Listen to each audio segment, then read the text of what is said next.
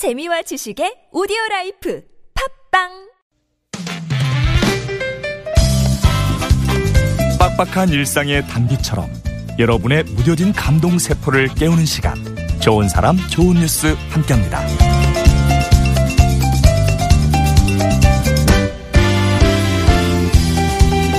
천원의 기적을 만들어가는 곳이 있습니다. 바로 강원도 춘천시인데요.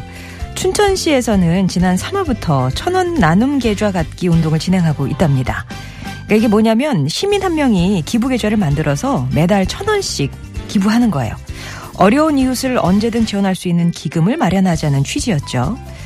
시작 당시 2억 원을 목표로 했던 이 운동에 시민들은 물론이고 지역 안의 복지 관련 기관 또 단체들의 참여 열기가 뜨겁다고 하는데요. 7천 명이 넘는 시민들이 참여해서 지금까지 약 2억 6천만 원이 모금됐고 연말까지는 목표액 2억 원을 훌쩍 넘어서 3억 원 넘게 적립될 걸로 예상하고 있습니다. 저소득층의 집수리와 난방비 지원 등에 사용될 예정이라는 이 따뜻한 십시일반의 나눔. 작은 마음이 큰 목돈으로 쌓이고 있었네요.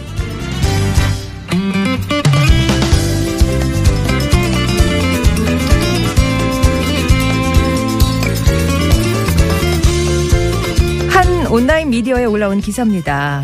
꽃가게 주인이 제보한 내용에 따르면 지난 7월에 자신을 톱이라고 소개한 12살 소년이 엄마 생일에 꽃 배달을 예약했대요.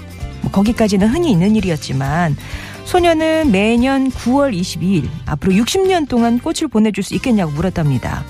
그러면서 지금 40살인 엄마가 100살까지 살았으면 좋겠다면서 60년간 꽃을 부탁한다고 덧붙였죠. 꽃가게 주인은 아이의 마음이 기특해서 일단 그렇게 하자면서 대수롭지 않게 약속을 했습니다. 그리고 꽃값은 소년의 전 재산인 30달러와 6년 동안 미술을 배웠다며 그려준 초상화가 전부였어요. 시간이 흘러 9월 22일이 됐습니다. 꽃가게 주인은 토비를 만날 생각에 들떠서 엄마에게 줄 꽃다발을 들고 토비의 집으로 향했죠.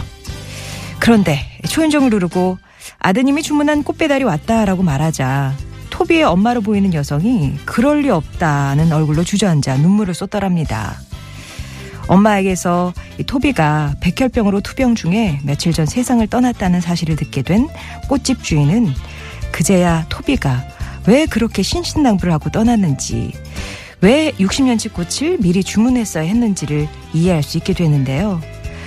이후 꽃집 주인은 자신이 60년이나 가게를 운영할 수 있을지 모르지만 토비와 약속을 꼭 지키겠노라 다짐을 했습니다.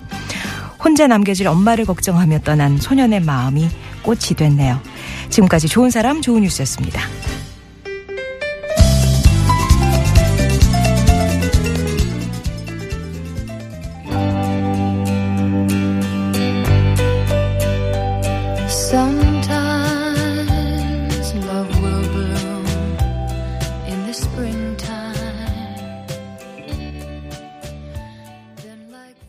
수잔 잭스의 에버그린 들으셨습니다.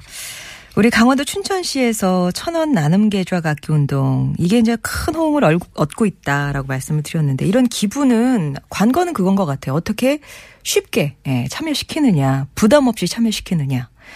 매달 천 원이면 그래서 그렇게 부담 가는 금액은 아닐 거라는 생각이 드는데 그러니까 많은 분들이 또 참여했겠죠.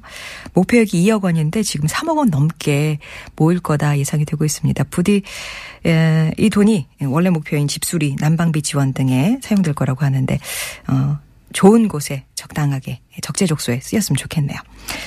그리고 아 이거 진짜 뭐 우리나라 얘기는 아닙니다만 아, 이 토비라는 소년의 마, 얘기가 어, 너무 영화 같고 뭉클하죠. 자기가 떠나고 나면 혼자 남겨줄 엄마를 위해서 60년 동안의 그 꽃을 미리 예약을 한 거예요. 엄마 생일에. 야, 엄마는, 엄마는 진짜 쓰러질 수밖에 없었을 것 같아요. 며칠, 얼마 전에 세상을 떠난 아들이 미리 주문한 그 꽃배달을 받았을 때. 그리고 꽃가게 주인도 엄청, 예, 하, 너무 뭉클했겠죠.